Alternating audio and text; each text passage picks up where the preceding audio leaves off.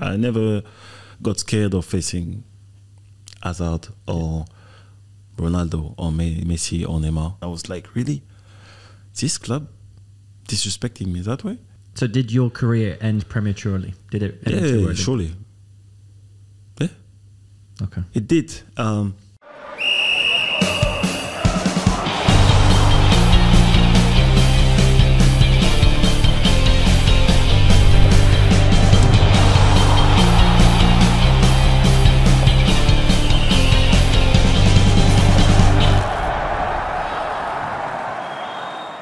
Hey guys, welcome back to the So Close So Far podcast powered by the YFL. So Help Bar here with Ben and Josh from Activity. And today we got a special guest, once described by Arsene Wenger as the best right back in the Premier League. Our guest is a former French international footballer with over 500 career appearances, won the FA Cup with Arsenal and the League Cup with Man City. You guessed it, Bacary Sagna. Welcome to the podcast, Bacary. Thank, Thank you so much. On. It's a nice welcome. Absolute pleasure having yeah. you here, by the way. Thank you so much. We played together like two weeks ago. Yeah? Yeah. How did that go? It was interesting. You know, we played, uh, it was an exhibition game against uh, Levski Sofia, I think, Bulgarian first division team. And you know what was funny? I was supposed to start that game. I was supposed to start that game. I was hyped. I thought we are gonna have some good competition today, and then all of a sudden I see Buck walking in the change room. you didn't even need to turn up. Hands up. You have to admit defeat. Uh, I was like, if there's one player who's gonna take that spot, let it be Buck. no, sorry for that. But uh, yeah, it happened suddenly. I was having yeah. a coffee, and my friend told me some of the players are missing. Yeah. So please, can you come and, and bring some experience to the team? So I was like. Yeah the game is in two hours. I'm just sitting having my coffee. What so are you two, talking two about? Two hours before you just called. Two hours notice really? and he takes Only you out hours. the team. yeah. but it was it was a good game, challenging. Obviously, yeah. I'm not fit because I don't train enough, but it was quite not quite interesting to see the development of uh, Ogof United and yeah. the, the kids because this is not the first time I get to to play with them and I see the development and the ideas they have behind it. So yeah, they're doing a, a great job. That's yeah, because you've also seen us one year ago, right? So you kind of saw the progress that we've made in the season. All of them progress. Honestly, the, the understanding is, is much better. The the fact that the old position a bit better now also, and the way they use the ball is is is really interesting. Of course, they still have rooms for improvement, but it's going the right way. So, yeah. congrats. Are you looking to play a little bit more as well? Take Sahas, uh, Sahel's place in, uh, in a few more games. I heard, I heard they, they, want to sign him. I heard they want to bring him out of retirement. I don't know. No, I think no, Ahmed is trying. I won't. I won't. I won't. I won't. I think I gave everything for football yeah. my entire life. So now I. But you only need two hours' notice to be able to put in a better performance. So. Yeah. Just a and coffee it, and then you're ready. He, he's saying he's not fit, but he, hey, you played well. You played really well. Uh, I'm very harsh with myself. And yeah. this is probably why I made it because until I was 15, I only had one training session a, a week.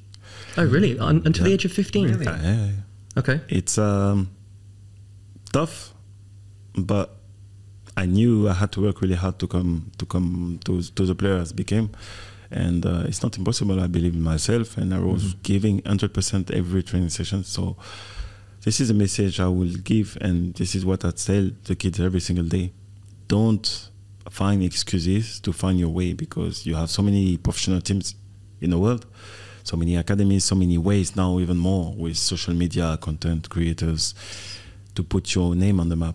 So you don't have any excuse to to, to, to not to fail. I don't want to fail, but not to reach your dream.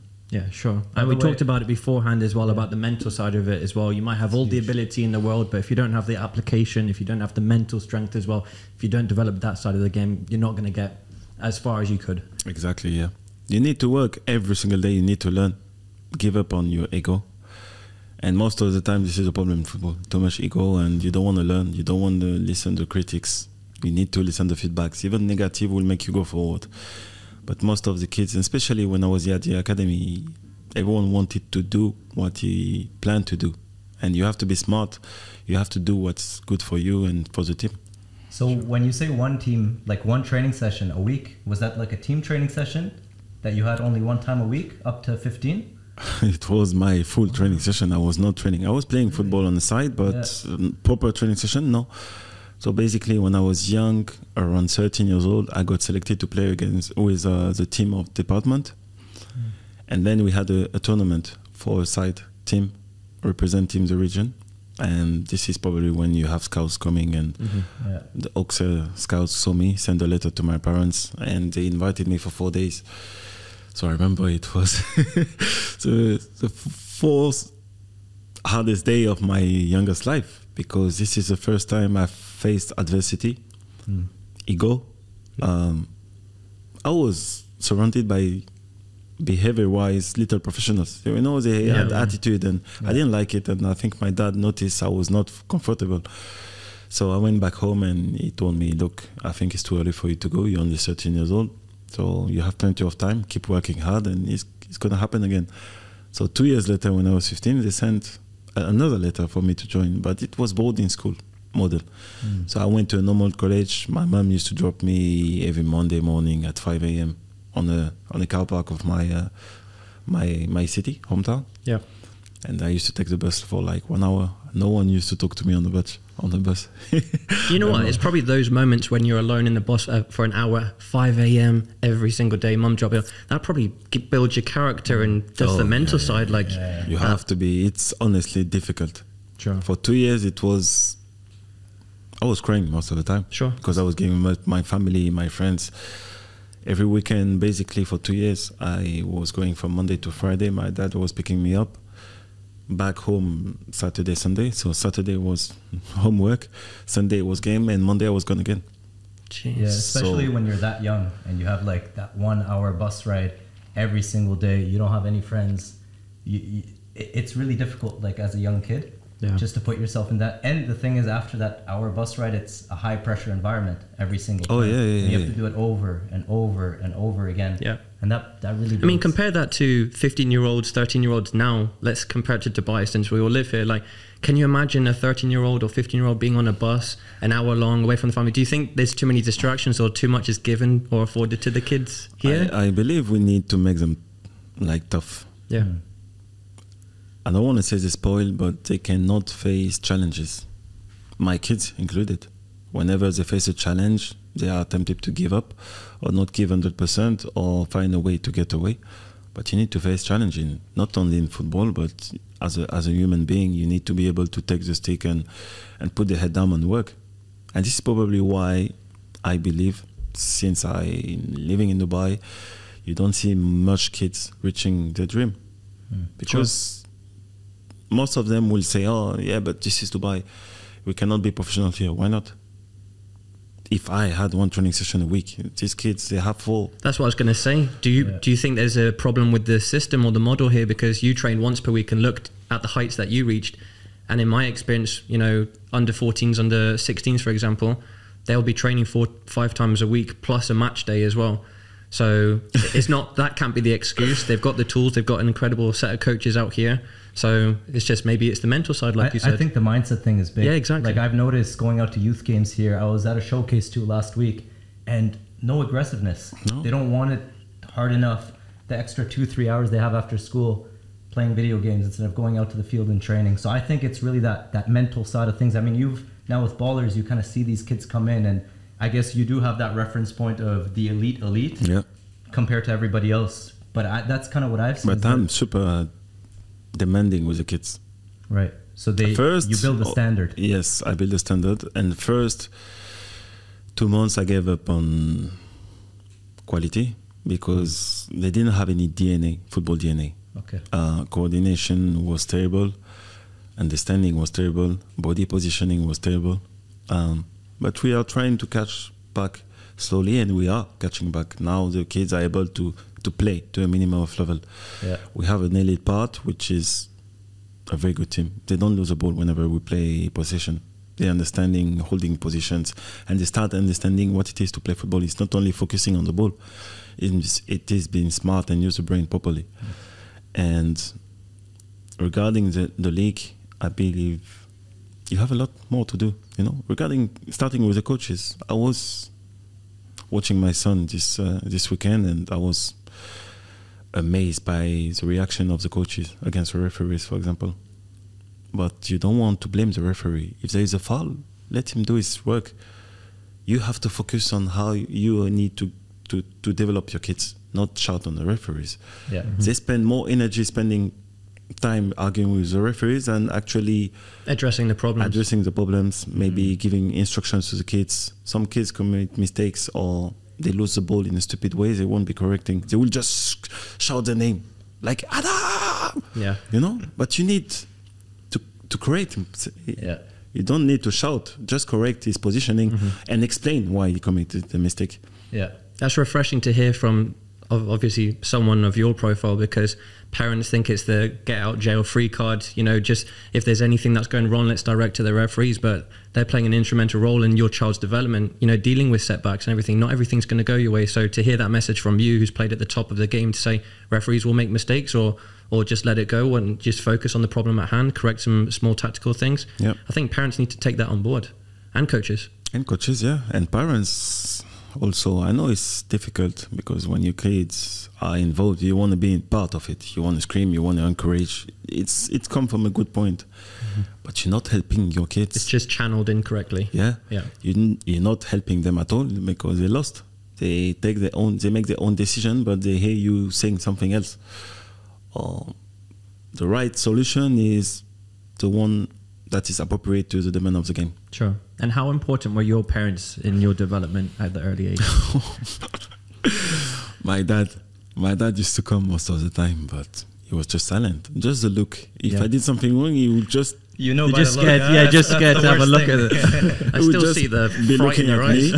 me not in a bad way but like you could have done better. i know i had that type of pressure and i know i had to deliver because he was he was here mm-hmm. and he will always be critical after he will never be positive fully positive i could score i was striker so i could score maybe two four goals at the same time and then in the car was like Why not five?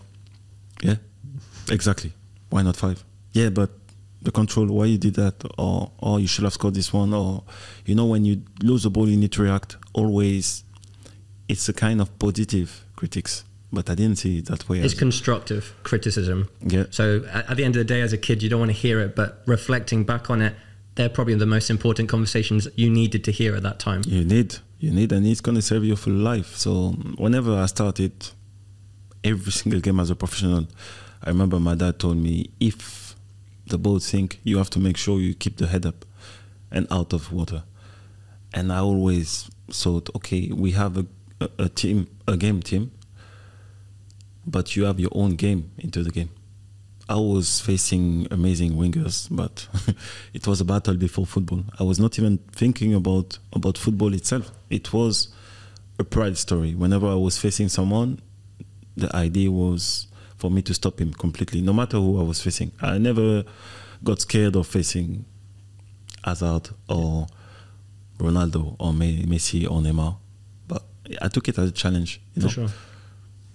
That's Yeah. some big names there. I think, by the way, for any youth player listening to this podcast or any parents too, that thing that you pointed out about taking on feedback as a positive, the constructive criticism, that's one of the best ways to develop as a player. You have to seek out feedback um, very frequently, and you have to be open to kind of taking it on and uh, learning. And I think as a youth player, even myself, like you don't really go asking for it, but in certain cases, if you can be proactive with it and go to your coach and ask them, you Yeah. know, hey, what can I improve? Yeah, and, and don't take it as a negative, but objectively look at that information, take it on, and and improve. And the quicker and the better you can do that, your development's going to be a lot better as a player. I know you guys, you grew up in Dubai your whole life, right? And you've seen the kids Yep. in, in this area. How have you guys noticed like kids taking on feedback, being open to that? Yeah, so from my side, obviously, I've probably had a little bit of an extensive coaching career compared to Ben.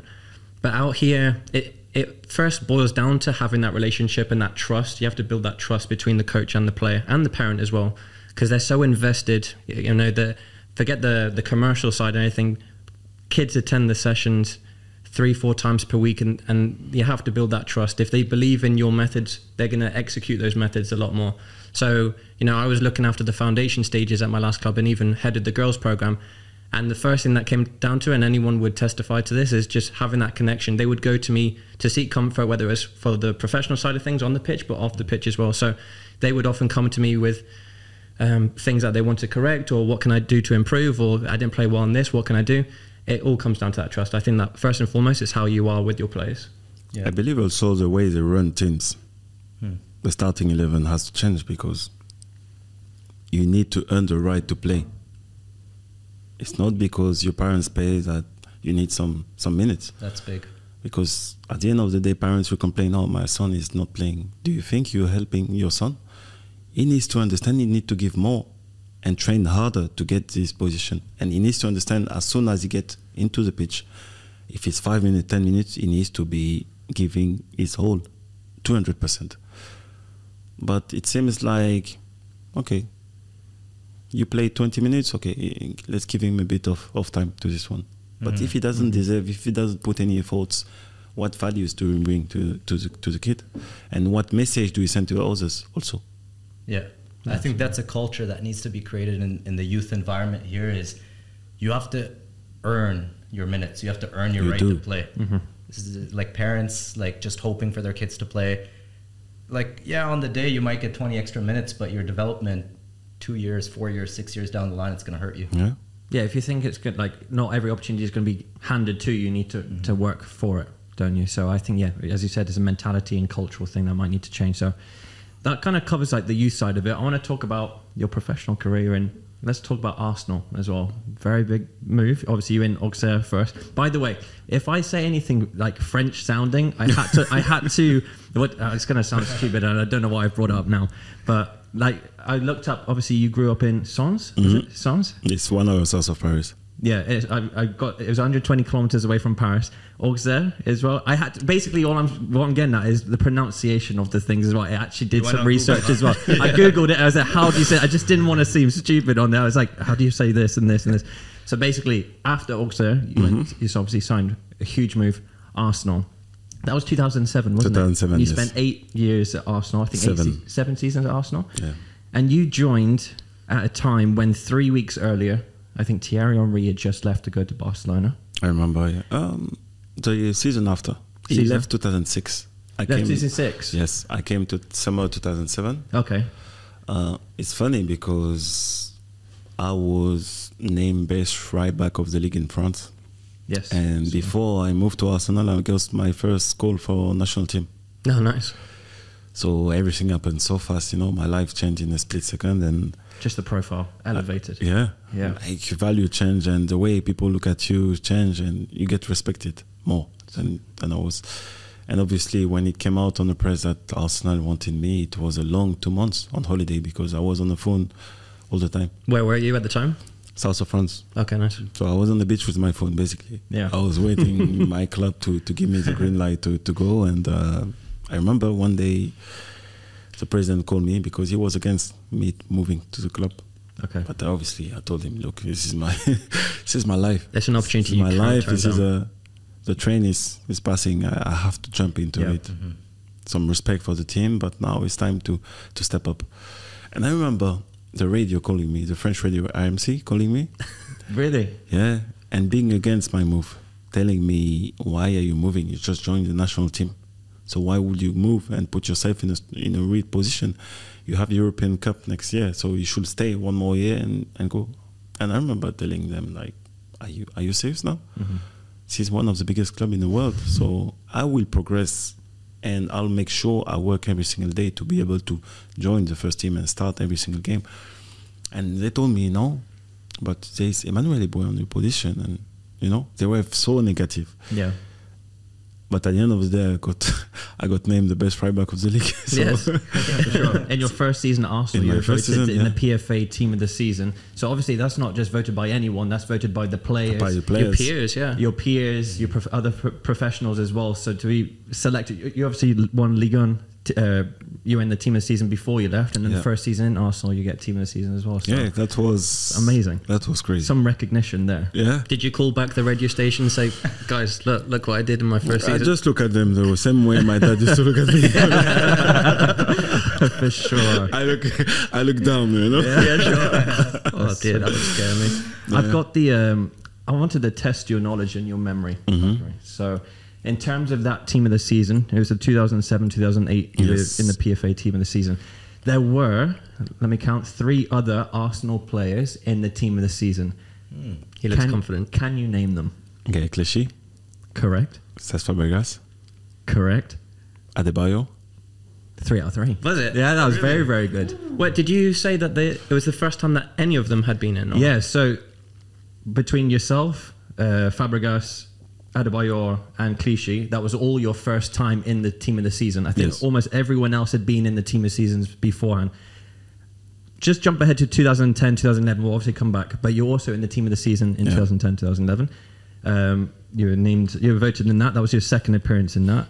There were, let me just count, two other Arsenal players in the team of the season that year. Can you name them? If anyone, I'll open it up to everyone. I'll Van- give Van you a clue. Van Persie wasn't there. I'll give you a clue, and it's uh, for everyone as well. Go on. It's Two midfielders. Fabregas. No, Was it any? Okay, okay. Um, I'll give you. Wilshere. Wilshire was one. was Walcott there at that time? No. Someone from France. Nasri. Nazari. Ah, there we go. yeah, I wanted to test your knowledge with that one. But yeah, honestly, first season, like a lot of people, when they make the move to a different country, it takes time to settle, doesn't it? But It you does. made an immediate impact in your first season, team of the season. Well, I joined a French team in England. That was Sure. a big advantage because my English was okay. In percentage, maybe 25%. The English we learn from school is terrible because it's useless. You know, it's nice, it's hot. But I realized I was far from speaking English. So And it's definitely not hot in London. yeah. so it took a bit more time because I was speaking French and surrounded by French players most of the time. Um, I had to force myself to ask questions about the slang, about the way we say things, about the pronunciation, and obviously, I got very lucky to to have Arsene Wenger as a coach because he was very understanding and he was like a family man. You know, Arsenal was a family for me, and uh, I remember I was one of the eldest players. Also, I was only 24, but most of them they were like 20s, early 20s. so Very it was quite crazy. I realized now Yeah. That's But- a young team. it's super young team, Yeah. but I didn't realize. For me, I was like, okay, it's a. But I realized now, 24, and being one of the eldest of the of the, of the team is is crazy. Back in the days, especially for Arsenal. Uh, mm-hmm. So yeah, I didn't have time to think. We started the season quite well, and and yeah, we never put any pressure on ourselves, and we were just having fun. Some bunch of guys having fun. Mm-hmm. We never take took care of, of the pressure, and and it was going well. You know, the confidence was so high, and and I think the fact that Arsene Wenger put his confidence back to us, even when we were losing one 0 at the during the halftime, he was always positive. And this is how much something and little details can play with your mind. If you are down or if you have a struggle, if your entourage keep positive and bring confidence back to you, you can become the best player suddenly. And I remember it was crazy, some crazy situations where we were losing maybe 2 2 0. We still managed to come back, and not even a minute on the pitch, I was thinking, okay, we're in trouble. Because I knew we will find a way to come back, and we always did until March, of course. of course, yeah, yeah. Fair enough. And what kind of impact did Arsene Wenger in particular have on your career? Oh, it's he gave me the opportunity to, to reach, I think, to me the best league in the world. Um, he had the trust in me because, okay, I had an ama- amazing season the first season I had, but then I also lost my brother in February 2008. So the following season I was not performing as as much as as I was. I was not myself, and it was tough moment because I had to focus again to just control the ball. Since that seems to be easy and natural was not anymore you know? Yeah. so um, he kept his trust in me. He kept playing me and he kept coming to me and making sure i was okay you know? And this is why i love arsenal so much because that was a vibe at the, at the club mm. and it's still the vibe at the club but obviously he was also commentating on, on the french national team on tv and always had a, a nice word for me and always kind of had this protection from him. So not only him, but some someone that played a big part in my development also was Pat Rice. Yes. the The assistant, the assistant to Arsene Wenger. Oh, I had directly that connection with him, and he was coming to me every single time, and and like having banter with me, and always trying to find that connection. And he was my my model because I didn't know who he was before I walked in, and I understood the impact he had as a right back. I saw some clips of him and the dedication he had every single time, and the analysis he was coming back to me and always had a nice word when he was happy about my performance and the way I was giving hard time to the to the to the to the wingers. Mm-hmm. And I remember also him coming to me and not being happy about me being too passive during my second season. And yes, of course, my reaction was a bit on the defensive defensive side, but I understood he was right Yeah. because you saw into it, you you don't really realize. But this is, I think, the kind of mentor everyone of us need. We need a, an example. Yeah, I think that the player coach relationship is so underrated. If you have a good player coach relationship, like a manager who genuinely believes in you, who has that connection with you, like you talked about, the potential that you tap into as a player is completely different. Your confidence just spikes if you have a bad game, if you have a bad play, you know, hey, there's a coach who's who's there to talk to. Yeah. And they believe in you. And I think if you have that in the whole team, that takes things to a whole nother level. So that's Yeah, what it, it sounds does. like at, at Arsenal. Arsene Wenger did for you guys is create that positive team environment where everybody felt trusted, everybody felt like they could go to one another and speak. Mm, And exactly. Yeah. Yeah. And when you have that feeling, is you become hard to beat. And this is a Mm-hmm. feeling we had in Arsenal. If you watch Morocco during the World Cup, this is a feeling. That's Same a great thing. example. Yeah. They were having fun, and Yeah. all this togetherness that make the other teams a difficult game to play against. You know, and whenever you have that feeling, people won't measure the importance of it. But if you had that in a team, and that was the case in Portugal during the the, the European Cup final, Mm-hmm. we were a better team. I think they didn't lose one game of of, of the competition, but I can tell you on the pitch, I knew we were in trouble because the way they were defending in for each other, the way they were talking to each other and encouraging themselves. Croatia huge. I, the passion, the team chemistry that those teams have. Yeah, crazy. That often takes you a step higher than It just does. skill. It does. Yeah, it plays a big impact. And to come back to Dubai and the YFL, whenever your team or your players don't perform well or they miss something, keep positive. Find a way. Of course, you cannot be nice, but find a way to be positive and bring the, the confidence back and give them confidence because all of them they can control the ball. On the weekend, they have qualities. They train four times a week. Skill wise, they can do things that we couldn't do at the same age, at the same time. So they have everything. They have all the tools, the nicest kits also. It's nice to look good, but you have to be able to understand the importance of being confident and surrounding with that positive energy. So when you went to Arsenal, obviously you were one of the older players in a very young squad. Mm-hmm. Let's compare that to your move to Manchester City, where you're joining a group where there's league winners, you know, champions, European champions, whatever it is. How did that feel? You know, going into maybe the deep end, but you know, you're not no longer the older, experienced head in the group. First season was difficult because I always got to play. I remember coming back from uh, from the World Cup in Brazil um, two weeks later. So I had like two weeks and a half holiday, and the group was already formed. The team shape was already ready. So the first two league game, I found myself home. Yeah. I'm not on the squad. Oh, really? I'm like, oh, I didn't expect it, honestly. Oh, Because you're used to playing week in, week out. Yeah. I was thinking at least on the bench, but maybe he was thinking he's not fit yet. Or but then I start my first game against Stoke City. I think we have 85% possession of the ball and As you normally do against Stoke City as well. and one counter attack. They score and we lose one 0 Oh man. So I become like the black cat. Oh, right. Um, yeah, and especially, you know, when you're surrounded with players who earn a lot of respect, who are big players in their own national team, who have won the league the previous year. Most of the time, when you win the league, you have problems in the following season. I came that season, so some of the players they were having tension with the coach, so the vibe was not always fully positive. So it was difficult and obviously I was sometimes playing against amazing wingers and I would play against Hazard or Neymar or, or Messi or Ronaldo when he played Champions League. But then for three weeks, I'll be on the bench, not knowing why, uh, not having talked to the coach. Yeah. And the first time he came to talk to me was in March. I didn't walk to him and ask. It's not the pride stuff, but I believe if I'm on the bench, there is a reason.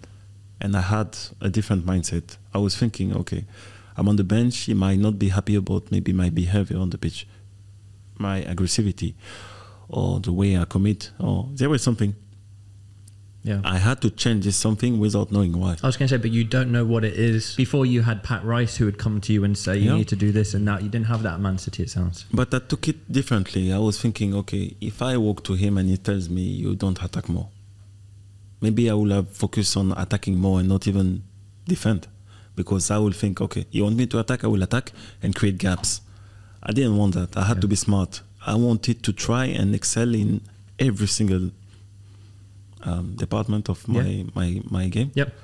this is why I, I kept training hard. I kept going with a smile, and people were like, "Players, why why don't talk, eh, why don't you talk to the coach? Why is he, is he doing this to you?" I said, "I don't know." On the side, and I kept working hard. So March he walked to me, and I remember one game we played against played against Chelsea away, and I'm in the bus. He walked past me and he looked at me, you know, and he goes, "Hmm." So tomorrow should I play you or you scared about Hazard? yeah, just ask you straight that up. was Are you his scared way against to, Hazard? to Yeah. create a connection. This is Yeah. when he st- I start having a connection with the coach. I said, "Excuse me." he said, "Like, should I play you or you scared?" I'm like, "I'm not scared," and I'll show you I'm not scared. And I had an amazing game the next day. So he came after the game. Oh, muy bien, muy bien. And then I'm three weeks on the bench again. Oh, jeez. No So I'm and I'm going national team, and if you don't play with the team, you put your national team experience in trouble. It's at risk, isn't it? True. Yeah. Yeah. No, fair. So I kept working hard, and March came to me, walked to me, told me, "You need to, you need to attack more. You used to attack more in Arsenal." And I told him, but Arsenal, I used to to play every single game, and I was not facing only away game, only uh, amazing players where you don't have possession. So am I supposed to attack without the ball? But I was thinking, okay, you know what? I give up on this season. Next season, I will have a proper training sessions, a proper training camp, and I'll show you I'm the best next season we, we go and we go to Australia um, for two weeks and I start we have a kind of international tournament with Real Madrid AS Roma and I start the game because Pablo Baza- Zabaleta is still in, in South America with uh, Copa America and then I became the player's most used for the season Yeah. yeah. so it's crazy, crazy to show uh, Yeah. a little bit of work and or change every the single game. game I was thinking look I'll show you I'm the best and you gave me the chance to play I won't come out of the team and I didn't so So good. Crazy yeah Yeah, amazing. I'm wondering those phases where you're on the bench, you're not playing, Mm. right? I think a lot of players go through those times where things don't go according to plan. Um, mentally, like I know you said you kept working, you kept going at it. How, how was that for you? Did, did you feel like you had a dip in mentality or was it pretty easy for you to kind of keep strong during those I- times? it was tough. It was tough. I I was used to London first. Hmm. I was in my house in London for seven years. I had my habits. To go home was easy. Uh, my family was coming more often because it was an easy way. You take Eurostar, you're home. Yeah. The weather was okay. It was similar to Paris. I went to just a different environment, a different city. Uh, not bad, but so different to what I was used to it. You know, when you live abroad, you lose your sense, you lose your, your marks. And I lost my mask coming to city the first year. So the first year I was not happy. I was not happy, but I knew that I put myself in this situation and I knew it was a challenge that I had to face. And I wanted to be part of the group and the vibe because I could see the, the guys already had having a vibe. They had won something together. Yeah. I didn't. Mm. So I needed to create something and earn the trust for the club and, and from the players, and I did. But it was tough, honestly. I remember going home and like, and seeing on the other side the Arsenal guys having fun together and Yeah, playing, yeah. and you know, I'm like, oh, not a minute I had a regret because I had to leave, and mm. that was my my way of of challenging myself again. Yeah. But it was not easy every day. I think that's part of the process too. Is like anytime you go and take on a challenge in life, you have to be willing to take on the discomfort, and you have to be willing to know that it's not going to be comfortable. And I think a lot of people are scared to kind of take that step outside of their comfort zone because, again, like you see Arsenal, they're having fun. There, it would have been easy for you to stay in that environment, but Mm. if you want to tap into unknown territory, you want to take on a different challenge, then you have to be willing to to go through difficult times. Yeah. And acknowledging that it's going to be difficult, I think, is part of the process too. It's part of the process, and whenever you don't play, it's not going to be greener somewhere else. Yeah. Don't think it's going to be easier because someone will tell you nice words or they will attract you. Because of course, if they want you, they will use their best skills to attract you. But still, you need to start over again, hmm. and you need to prove you have to play and you have the ability to play. And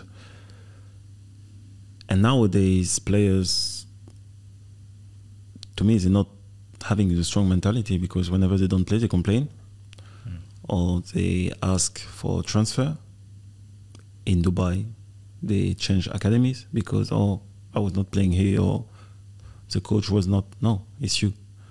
If you're good, you're gonna play. It's not about the coach not playing you enough. It's not about uh, the team playing bad.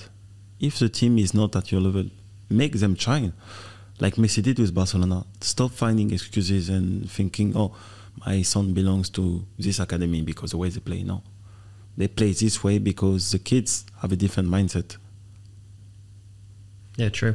I was going to touch on obviously you, you mentioned your time in London and Manchester. This is a question, just personally speaking, I'd love to know the answer. So, as I said, Ben and I are both very big Newcastle United fans, as is Andy and Anthony from the YFL. So they'd probably appreciate me asking this question. There is a reputation in and around the northeast of England that players from abroad, players coming outside of England, coming into the Premier League, that there there is a bias towards them living in London and Manchester, and there isn't that appeal to living in the northeast and Newcastle. And I want to get your perspective on that because having been in Newcastle, families in Newcastle, and everything like that, it's an incredible, incredible city and place to live and play football. A one one club city. What would what's your thoughts on that whole thing? Of course, most of the players they would like to, to, to go to London because it's an exciting city. It's one of the best cities in the world, and it's cosmopolitan city. Yeah. So you don't feel so lost. You don't have this break of culture, this cultural break. But then, depending on where you go, Yeah. you have exciting project like Newcastle, because it's not only based on the city; it's a proper football club, and it's a full of history and and to have the connection of the fans and support of the fans. Yes, of course, it's nice. It's a sexy team. Sure. So I would I wouldn't mind going to Newcastle. I wouldn't mind going to other cities, but for sure, I will be very looking at the whole picture. Yeah, the, the bigger picture. Not just the football side. Not you have to of the live football there in the city. And Obviously, if you've like got family and everything, that you know, you have to be It sure that it's a place. mind. Yeah, exactly. And I had the opportunity to to play for Liverpool. Oh yeah, I did. is that an exclusive? I didn't. I don't know if we heard that before. I never say it, but Liverpool was actually the first team to talk to me when I left Arsenal. Okay. They had a nice presentation. Um, of course, Liverpool remains Liverpool. But one thing bothered me. It was the fact that any single person I talked to, English person, I had a negative feedback about the city. Okay. And this is how it played in my mind because the feedback was an unsafe city, um, a strange environment, and I didn't want that, especially living in London. And I didn't want to put myself in this situation, not knowing where I'm going. And I didn't know. The thing is, I didn't know much about the city. Of course, I had an amazing presentation of the club, but I should have had the presentation of the city. Of the city as True. well, yeah. because I knew everything about the club. Yeah. but Yeah. this was a big, a big question mark. But let's be honest, outside of your you know daily routine, a few hours is dedicated to training or playing. I mean, the majority of your time you're having to live in a city that you need to know is safe or not. So it's just interesting to see how pivotal it is to do your research about you know the location and the city and everything before you do a transfer. It does. And that's also, I think, very important is the life outside of football. Like you got to enjoy where you're living. You got to have a good social life. All these things impact your football. on the Yeah, it's all well. package. It's not only Yeah. money related, or it's all package now. You have to be happy outside, as you mentioned, Mm-hmm. To be performing on the pitch. If you're not happy outside, you, and especially I noticed in my football when I joined Man City. You know, I was used to go out. I was home, and I was like, I had my own environment. So when I'm Rich City, winter time, it was nighttime at two. It plays with your mind. Sure. Sometimes you you go out and it's sunny, and one hour later it's pouring water, and it's like, you know, shouldn't be so important into your football life, mm-hmm. but unfortunately it is. It's details, and most of the time you need to be comfortable, and I was not comfortable with the way I got into the club. And for example, when we had a, a day off, I wanted to go back home in Paris. So I was going to the airport most of the time. The plane was at around 2 p.m. So I was rushing after training sessions. And then I I reached the airport, going into the terminal, and, and then suddenly, because you don't have enough passengers, the flight is cancelled. Oh man. There So goes have you- have So you can't see your family. Have you seen the, the movie Terminal? Yes. Yeah. That That's was you. Just, sat there. You're waiting. Tom Hanks. that was me, and I used to spend maybe four hours in the terminal to get into the next plane. Really? No. But the next plane was at five. It means six in Paris. Wow. So by the time I reached Paris, it's 8 p.m. I lost my day, Yeah. and this happened four or five times. Hmm. So it's little inconvenience that make Yeah. you think, oh, you know, I had a comfortable life in Paris, but still, you need to focus on football. And if I have to to to go back, I think I would have done the same the same uh, same choice of living. No regrets. How did the move to Montreal come about? Because that's completely different. I mean, UK and France are quite close together. I know you went Look to at Benevento as well. you went across to Impact Montreal. I did.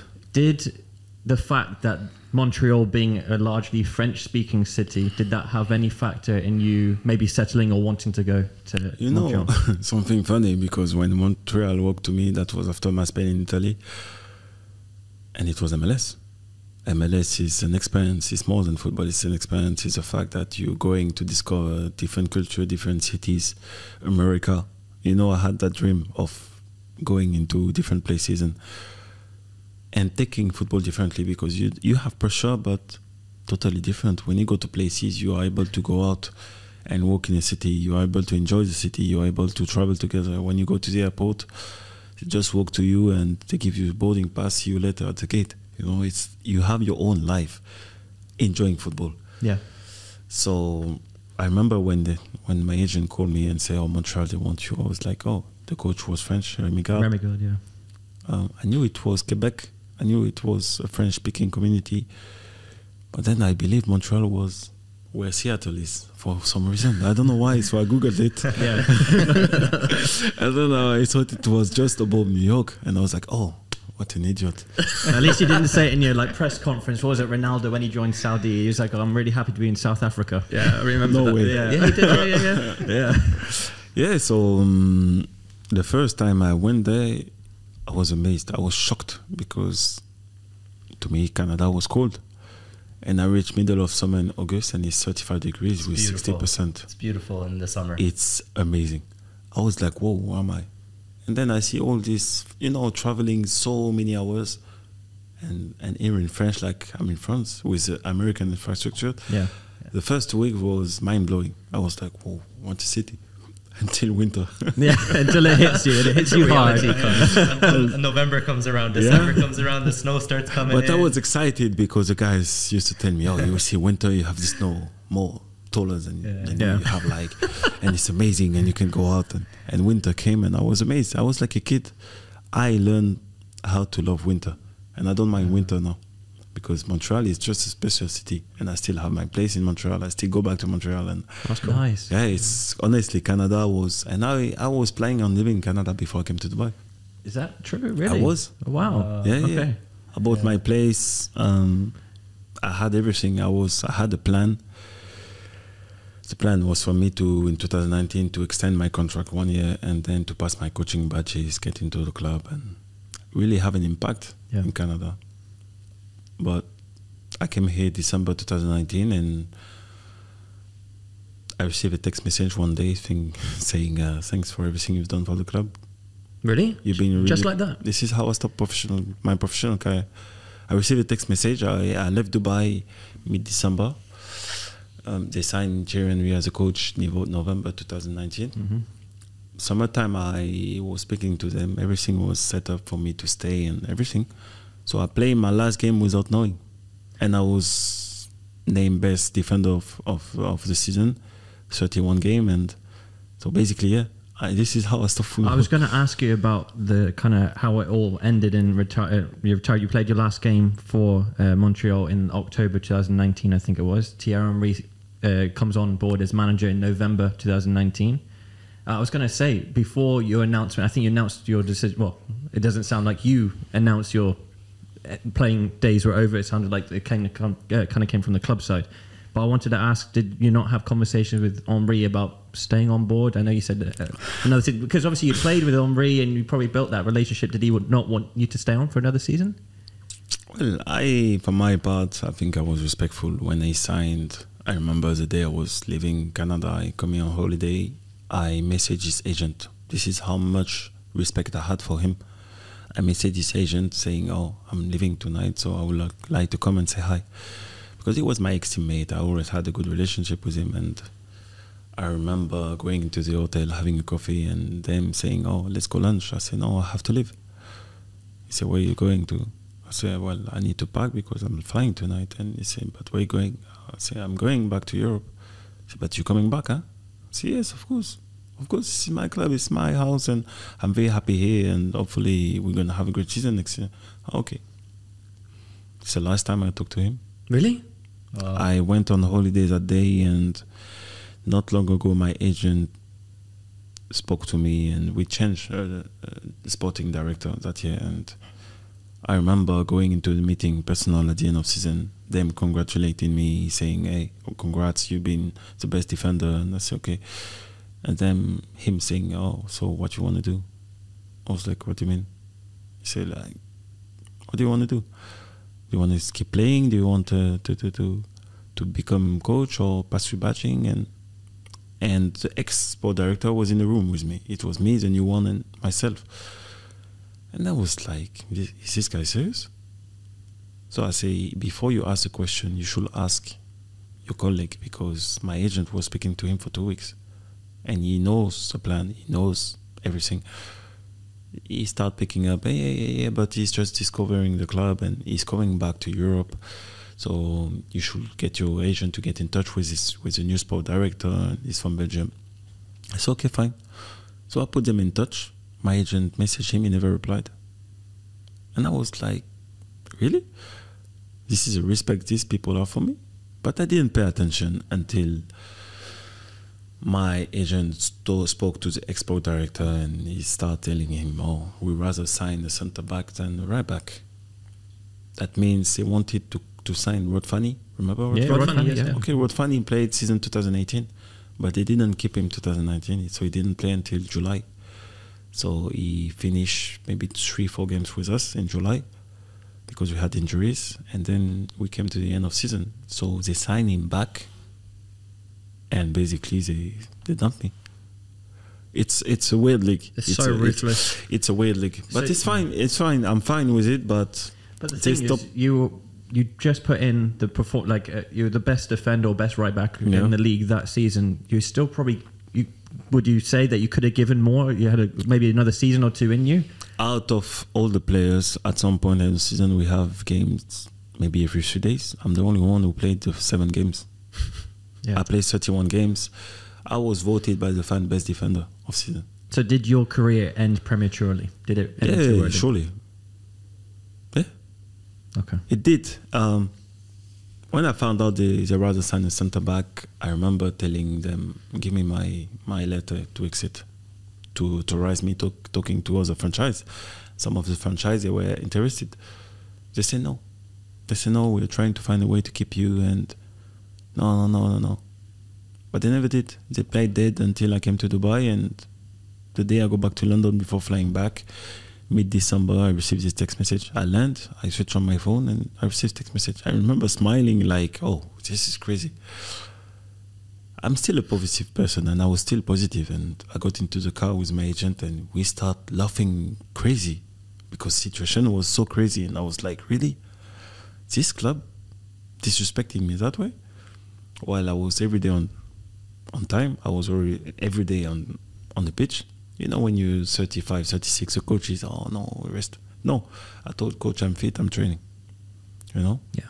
Ultimate professional. And some of the players, they go there and, no, I don't play on turf. I played on turf. They go there, they want to fly business because whenever you fly to LA, it's five hours fly economy. You're like this. I never had any demand, special demand. I was just enjoying my time and trying to help the young youth. My career was over because I put everything behind, Yeah. you know. But I was trying to have an impact and maybe encourage him and educate him and give him the information that I got to learn with the best coaches in the world. For me, it was a big addition for me, and to see a kid progressing and learning from, from me, I already won. If I see a kid applying what I got to learn when I was 33 years old at a young age, it's a massive improvement, and that was my role as a, as a player, as a player in, in in Montreal. But then when he told me it was mid December, 10 days of visa.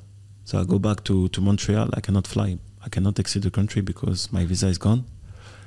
So they put me on ambassador, and then COVID hit.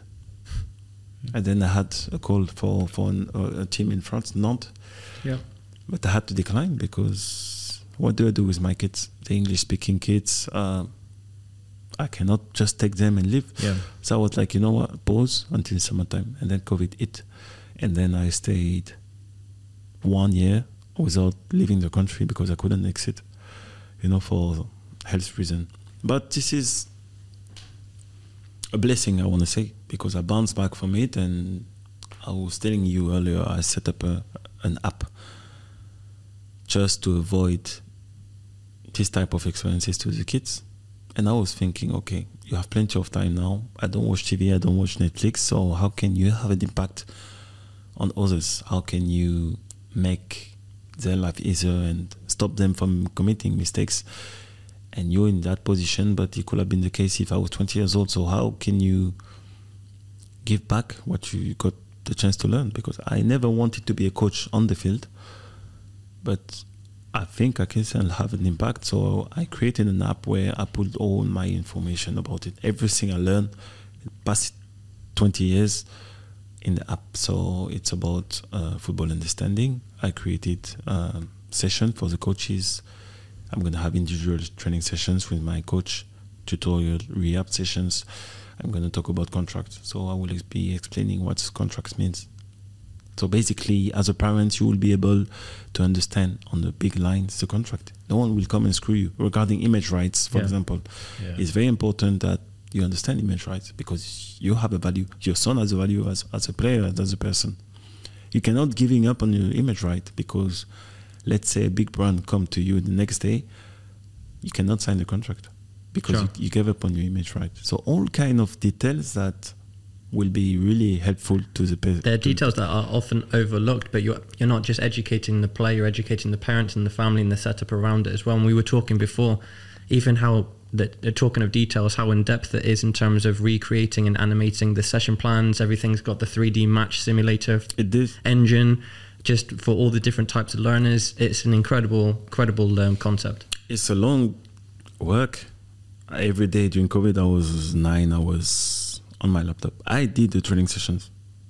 I did. I worked on it because there is a difference between finding it online and reproducing. Because when you reproduce, it has to be realistic. When you're on the pitch, you know exactly the body positioning and what's doable and not doable. And I see some of the content sometimes. It look nice, but In practice or in reality, it's not doesn't it's work. not it, it doesn't work and it's wrong body positioning wise or space wise so i managed to try and give the vision to everyone by using 3d and Yeah, the code color and all stuff so that's very interesting. What's the app called for anybody who wants to check it out? be pro it's not out yet Okay. um, because legally i'm still making sure everything is fine Mm-hmm. but hopefully it will have an impact Well, that's good. So you're essentially providing the framework because you've been through the experiences, right? So a lot of parents, a lot of players go into this blindfolded, and the football world is crazy. this football world is crazy and you need to be understanding where you put your feet Yeah, you need guidance for sure. yeah I want to ask you. I, we're coming towards the end of the podcast, I think now anyway. But I wanted to ask you some maybe lighter questions as well. Cause Yes, of course. Um, we've covered Henry at some point, but I wanted to ask you.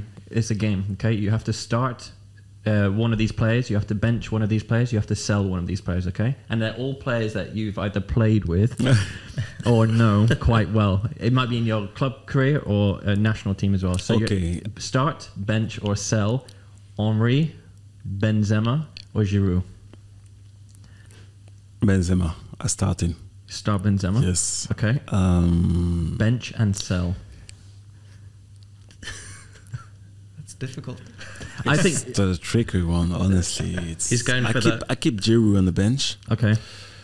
because he has a big addition in the Okay. squad. Mm. He's a different type of player, and I sell Henry not Okay. because of what happened, because I'm not biased. He's still an amazing player. Sure. Yeah. What he did in football is unreal. But I think I will have a better connection with Benzema and Giroud. Fair enough. If anyone has any different ideas to that, I think on the video YouTube version of this, you can obviously leave a comment below. Out of those three options, if you would start, bench, or sell Henry, Benzema, Giroud, would you have any differences of opinion there? Um, Well, I was gonna say smart decision was selling Henry. That's a lot of money. Also, yeah, that's also- true. Actually, yeah. if you're looking at it that way, fair Also. enough. Let's actually one last thing. I think we did this in the last podcast as well. We're going to look at some of your player stats. Okay, see if te- again test your memory. Let's see if you get this. So No problem. Um, it's going to be a game of higher or lower. Okay, so basically, is the next number going to be higher or lower? So for Auxerre, you played 87 times. This is according to Wikipedia and SoccerBase.com. All right. Very reliable. Um, so for Auxerre, you played 87 times. It said. For Arsenal, did you play more or less games? higher or lower? more, more. More. Okay, good. For Man City, was it higher or lower? Than That NT7? uh, sorry. Then so Arsenal, you played 213 times. So Man City, was it higher or lower than 213? It's funny, but I think it's very close. I think it was very. I don't very think it's as close as you think it is. For Arsenal, it says here you played 213 league times. game. Are you talking about league, League game? games, yeah. Less. It is less. It says 54 here. Again, you you feel free to argue with that. Talk to the guys at Wikipedia. Less. But fully, the full games, I think it's 80 something with City. Okay. I want to talk about okay the career goals. Is it less than the 54 appearances you made for A lot less. A lot less. Okay. It says here that you scored 10 goals. Yeah. Not for your national team. Obviously, I think you scored one for your national team. Not right? even. Not even one? no. Ah, France under 21, it says you scored one. Yeah. Okay. So you scored 10 goals across those clubs. If you had to rate the So Close So Far podcast out of 10, would you go lower than 10 or keep it at 10? This podcast. No, keep it at 10. Ah, that- there we go. I think that that's a great way to end the podcast. What a way to end the podcast. Bach, thank you so much for coming on. Really pleasure. enjoyed uh, Thank you. hearing your story and all the advice and valuable experience that you had to share. Guys, if you enjoyed the podcast, listen in on Apple, Spotify. You can check it out on YouTube. Drop a comment letting us know who you want to see next. Drop a like on the video, and we will catch you next time. Peace.